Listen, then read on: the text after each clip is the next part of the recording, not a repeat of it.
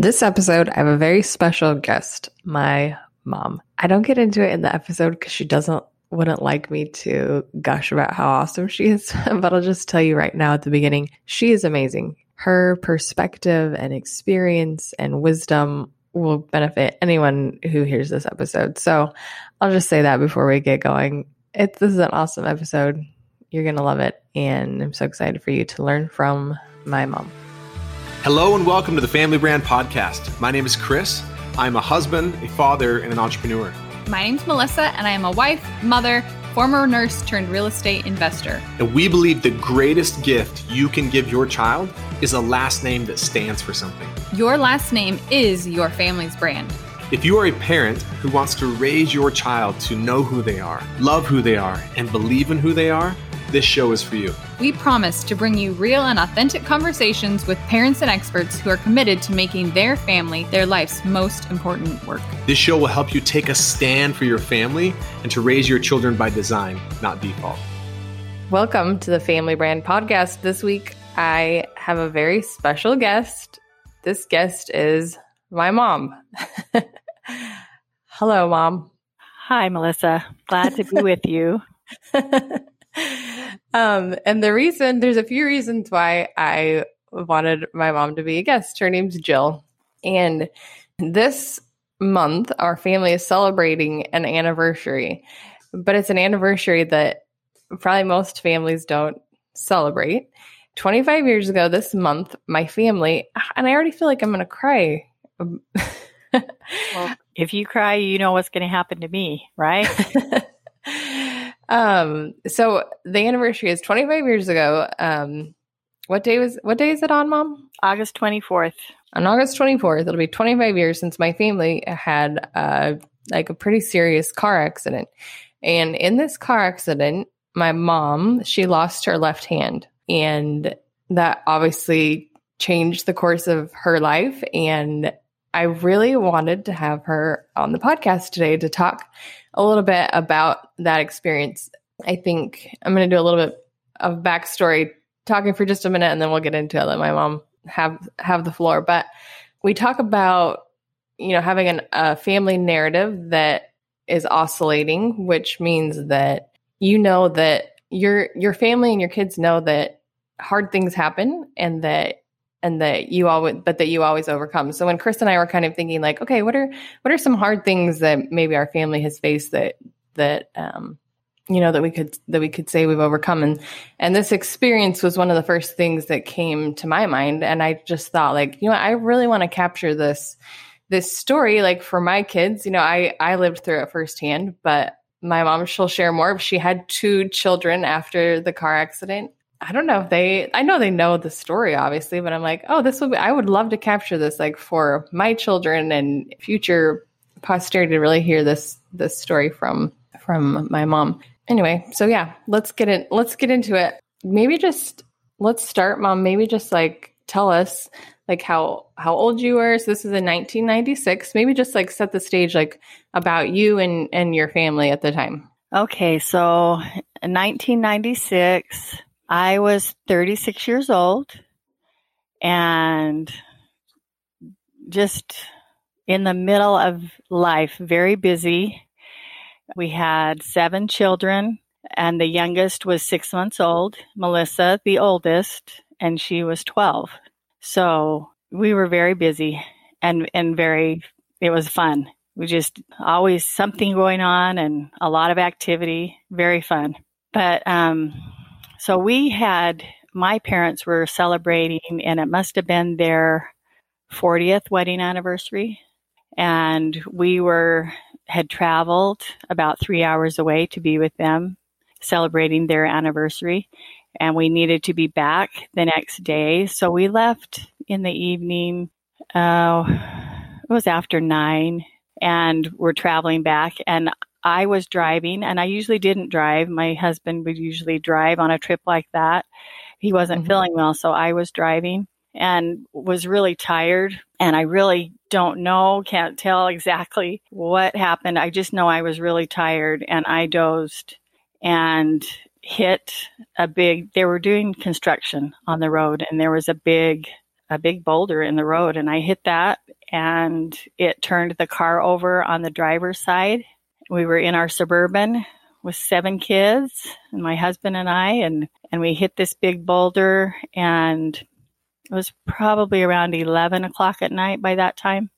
And this i was just going to interject that this was on a um like a divided or not a divided highway but this was we were go- we were going at a high speed coming like kind of through the mountains back into back into the they call it the valley back into to phoenix um Gilbert so yeah it wasn't like on surface streets or anything it was on a on a highway yeah so it turned the car over on the driver's side and we slid for I don't know how far, quite a while before we finally came to a stop. And I just remember my first thought was with my my kids, just hoping that everybody was okay. And and my husband looked at me and asked me if I was okay and I said, "Yeah, I'm I'm okay. Just check the kids, make sure the kids are okay." And I I I knew that I had hurt my arm I knew that something was wrong. I thought, oh, I've broken my arm or something. And I looked at it and I could tell, yeah, it's, it's pretty messed up. And, uh, but I was just concerned, wanted to know that all the kids were okay. And so he checked and, and made sure all the kids were fine. And there were people on that highway. It was dark. I mean, this is, there's, there's no lights or anything. It's, it's in the middle of you're going between towns, between places, and so it's just kind of out in the desert in the by itself. And but there were people that were were there almost immediately that stopped and that helped to get all the kids out and make sure they were okay. And honestly, as soon as I knew that the kids were okay, that my husband was all right, it was like, okay, this is going to be okay. We're we're alive. We're still here and this is going to be okay. And I do remember my husband came back after all the kids were out and he, I told him that my hand was gone and he was like, can you go through life like this? he was asking you this in the yeah, car. Yeah. But I, I, you know, when I had those few minutes while everybody was getting the kids out and everything, I just, I just had was so thankful that my family had been protected, that we were all still together. And that gratitude just, just really filled me. And um, I said to myself, okay, this is okay. I will do this. And then that little, still small voice whispered back to me, well, you're not going to do it by yourself. I'm going to help you. And that definitely was the case. I mean, I was I was going back and reading about some things that I had written about this experience, and the thing that I mentioned was the peace that I felt almost immediately when it really was not a very peaceful situation. We had Melissa was also hurt. Her the back of her leg was the upper part of her her leg was really hurt. Some deep gouges in her leg she had to be in the hospital for a week and they would she, she can tell you a little bit more about that every day she would have to go sit in a whirlpool bath and then they would pick rocks and cactus and whatever out of her leg and then she just had to wait for it to heal yeah it was yeah melissa you can tell more about that yeah I'll, i guess i'll interject a second so my mom was driving and we were in a suburban and my my sister Amy was right behind her, and then I was right behind Amy. So when the when the suburban flipped onto its side, it was it was all the way up on its on the driver's side. Like the wheels were not not touching, and it and it scraped on the left side for I don't know how far. So basically, yeah, my leg got caught up in the like it was in the window, like scraping on the road. And yeah, I had these really deep. It's like I don't know, my my thigh, the side of my leg.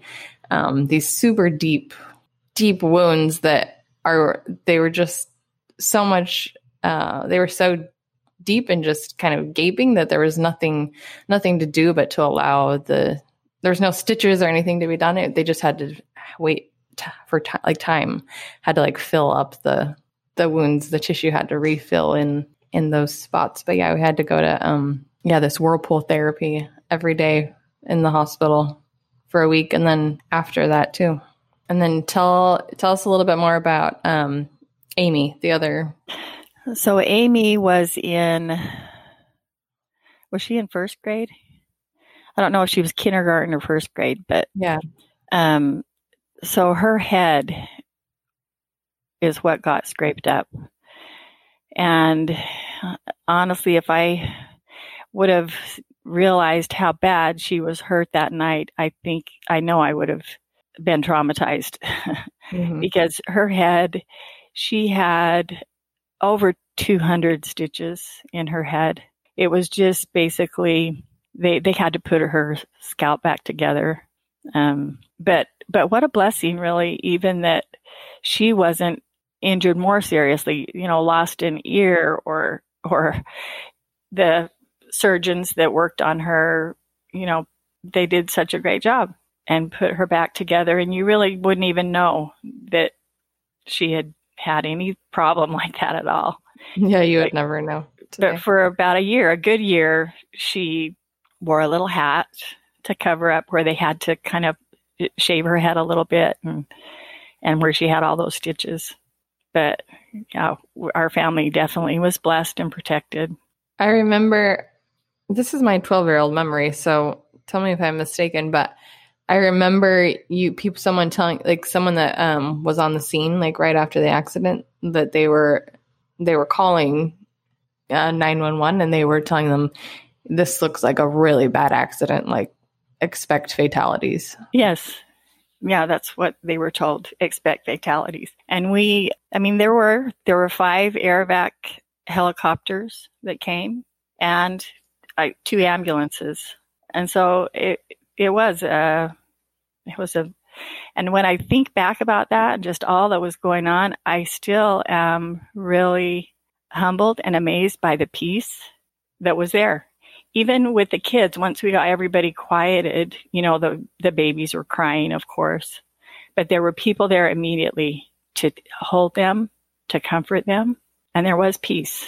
We could just tell that Heavenly Father was there. He had his arms wrapped around us and he was definitely helping us through a difficult situation. My husband called our, our neighbors, our next door neighbors, were very good friends, and told them that we had been in an accident and asked them if we were taken to um, Scottsdale Memorial Hospital because that was a trauma hospital. And he called our good neighbors and friends and told them what had happened and asked them if, asked the husband, and this is now in the middle of the night, early wee hours of the morning, asked them if he could come to the hospital and pick the family up, give us a ride home, give them a ride home. And of course, he agreed. And his wife, I mean, my husband didn't, didn't give him a lot of details and didn't tell him how the extent of injuries or anything. But his wife, who is a dear friend and like my kid's second mom, she just felt like she really needed to be there. And so she came and, and too with him and they brought everybody home, you know, got the kids all cleaned up, make sure, made sure, sang to them, tucked them in, did her best to just help them feel peaceful. And that was a great comfort to me to know that there was somebody loving them and taking care of them. So I'm the I don't know this part because I was still in the hospital. So me and Amy and you, we were all still in the hospital, but everyone else went home. Yeah. Everybody else went home and, well, I guess dad stayed there with us, Mm-hmm. but everybody else went home and he helped get everybody, take care of everybody and just loved them. And you had the baby. He was just six months old. Yeah. He was very so little. Daniel was six months old and um, hi- he had never had a bottle. And so I, of course, was worried about him. And my parents, Nolan's parents, were very good and were, came immediately to be with our family, to help our family do whatever they could, whatever that needed to be done. But nobody could get Daniel to eat. He just, he wasn't, he just wasn't having it. Nobody could get him to eat. And so our brother in law, who lives right down the street, he just took that baby and just loved him and held him and, and worked with him. And he's the one that finally got him to to take a bottle and it, it was just really so humbling the way our family rallied around and our friends, our neighbors. There was just so such an outpouring of love. Just I was just overwhelmed by the goodness of the people around us. Um, it was funny. I so even in our in our old ward, which is our congregation of church where we went before, there were there were people that wanted to help. They all wanted to bring meals in and you know do whatever they could to help. And one of the ladies that was organizing people bringing in food to help and whatever, she was joking with me and she said, we have so many people calling wanting to help. Your second cousin, twice removed, called and what you know. there was just people coming out of the woodwork wanting to do what they could to help. And it was just really heartwarming and humbling to see how people rallied around and served and wanted to help us. Totally. Yeah, I remember. I do. I remember that too. Probably not as much as you, but I remember that too. Tell tell us a little bit more. Like, I guess I just want to interject. We were at the scene of the accident, and I I had no clue that something had happened to you. Like, no clue. Well, I didn't want.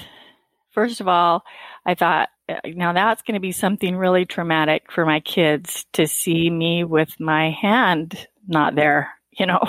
And and I I didn't want my kids to have that that memory at all. And so when my husband came back and asked me if I was okay and was helping me out of the car, I, I said, I want you to get me something. I, I want to cover my hand up because I don't, this isn't a memory that I want my kids to have.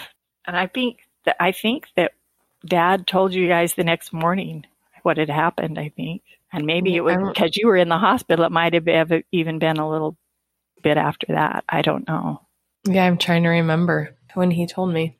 But yeah, I when I think about that, I'm like, you're amazing to have like the in the middle of this, you know, accident to just be able to be like, I don't know, just to be able to be thinking through like ahead like that. Like this is not a memory I want my kids to have.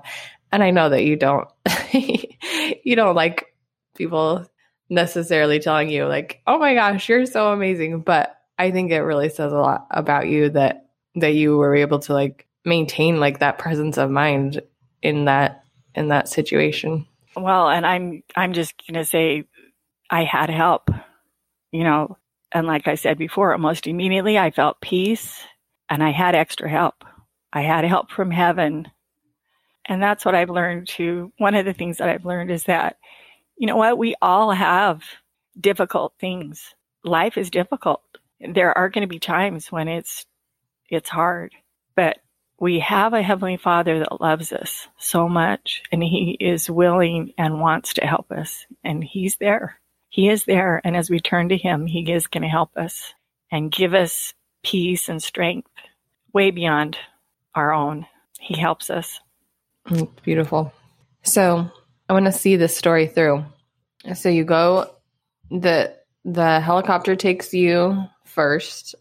And again, I remember being like, why is why are they taking why are they taking my mom first? Like I don't even think it's any I like I seriously had no clue anything had happened to you and I was confused. I'm like, why is she going first?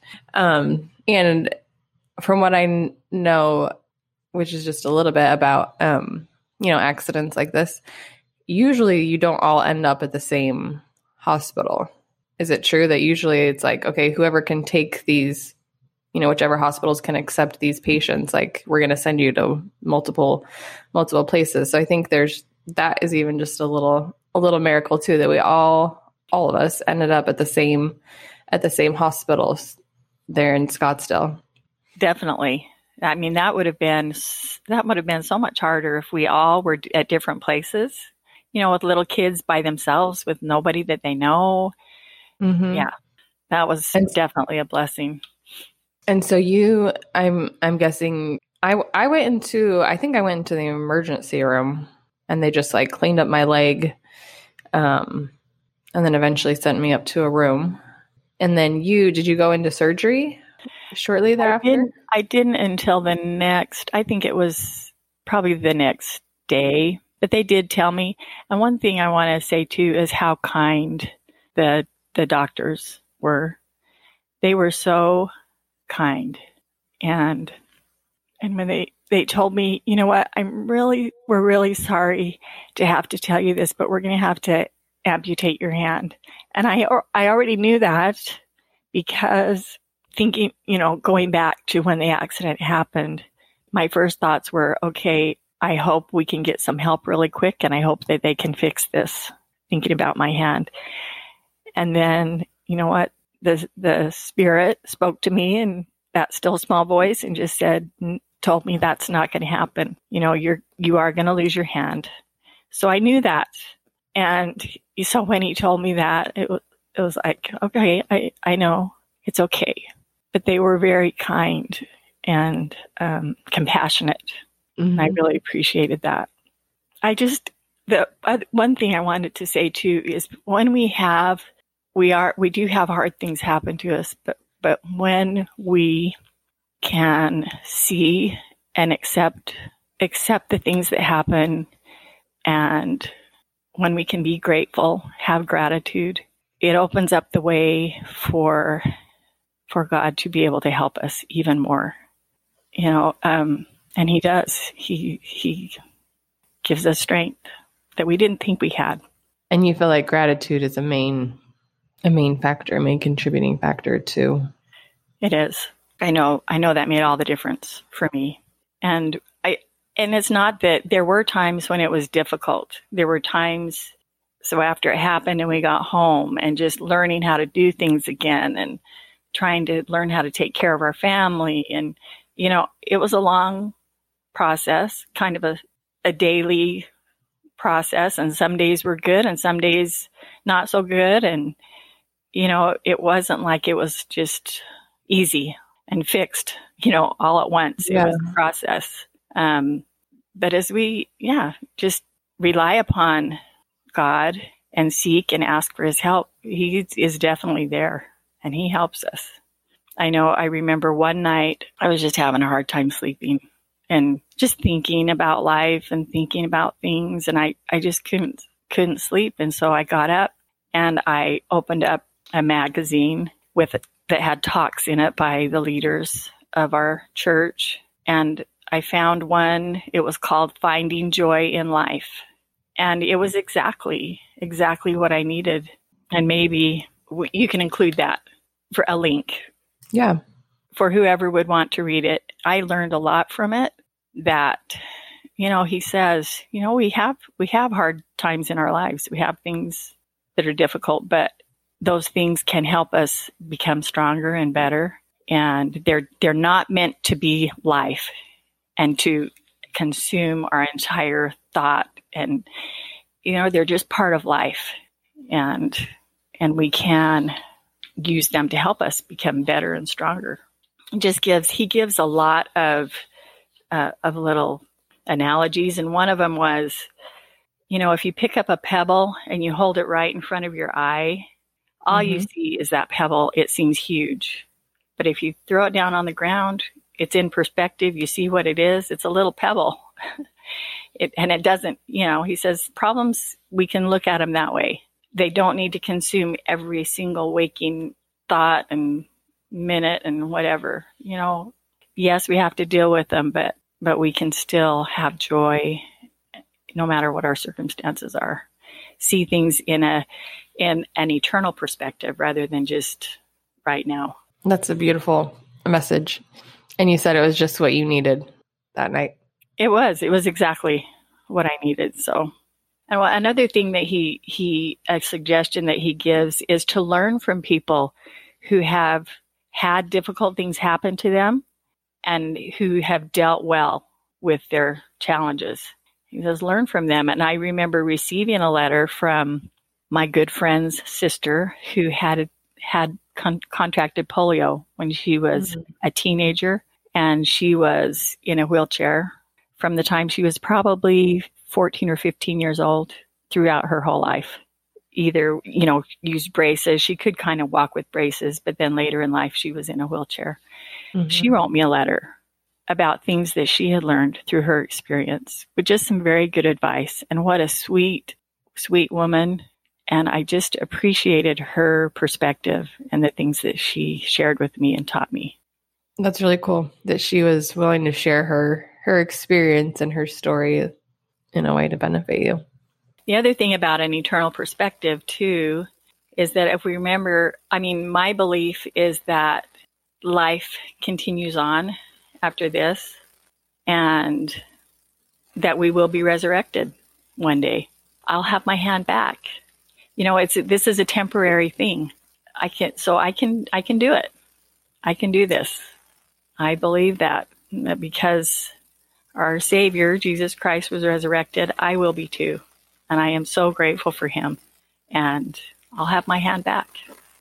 Did you, was that an important, an important belief that you had, like that you would go back to a lot during those hard, hard times? Definitely. I mean, that makes it so much easier to think, you know what, this is, this is temporary. This is short term. One of the things I'll share, this, it was hard, it was hard because I I play the piano and I also play the violin. So having not having your left hand, that makes a difference. Mm-hmm. I, I, can't play the violin. You have to have your left hand to play the violin. yeah. So I can't do that anymore. Which you know, so that was hard. The piano is something I didn't play the violin after once I graduated from high school. I didn't play it as much as the piano. Piano is something I still like to do. And so that was something that was very hard and times that that was did make me sad mm-hmm. that I mm-hmm. can't just I couldn't just go and sit down and play like I wanted to play. And yes, I still can. I can. I can do it, just not like I used to do it. so I try and do my best and I can still sit down and I can still do it. But what kind of a sweet experience that I had that helped me with that too is I, I, was sitting in church one day listening to the music and I just was really sad all of a sudden. I thought, I I miss this. I I can't sit down and I can't play like I want to. And then a few weeks later I again am in listening to beautiful music and the thought came to me, you are so blessed you were born with two hands and you had the opportunity to learn and you will play again. And so that, that sadness was just taken away. And again, it's that eternal perspective that, you know, this is a short term thing. I will, I will play again. And the gratitude. Yeah. Like being able to see like that little shift. Like, oh, I, I was able to learn to play. And there are a lot of people that don't have that opportunity and I did. So what um so just filling in a little a little bit so uh, so you had like you mentioned seven kids at this point and then you ended up having two more children with one hand what was maybe just say a little bit i i feel like i remember you telling me once like when you found out you were expecting just being a little bit like apprehensive or nervous about it? Well, so we did.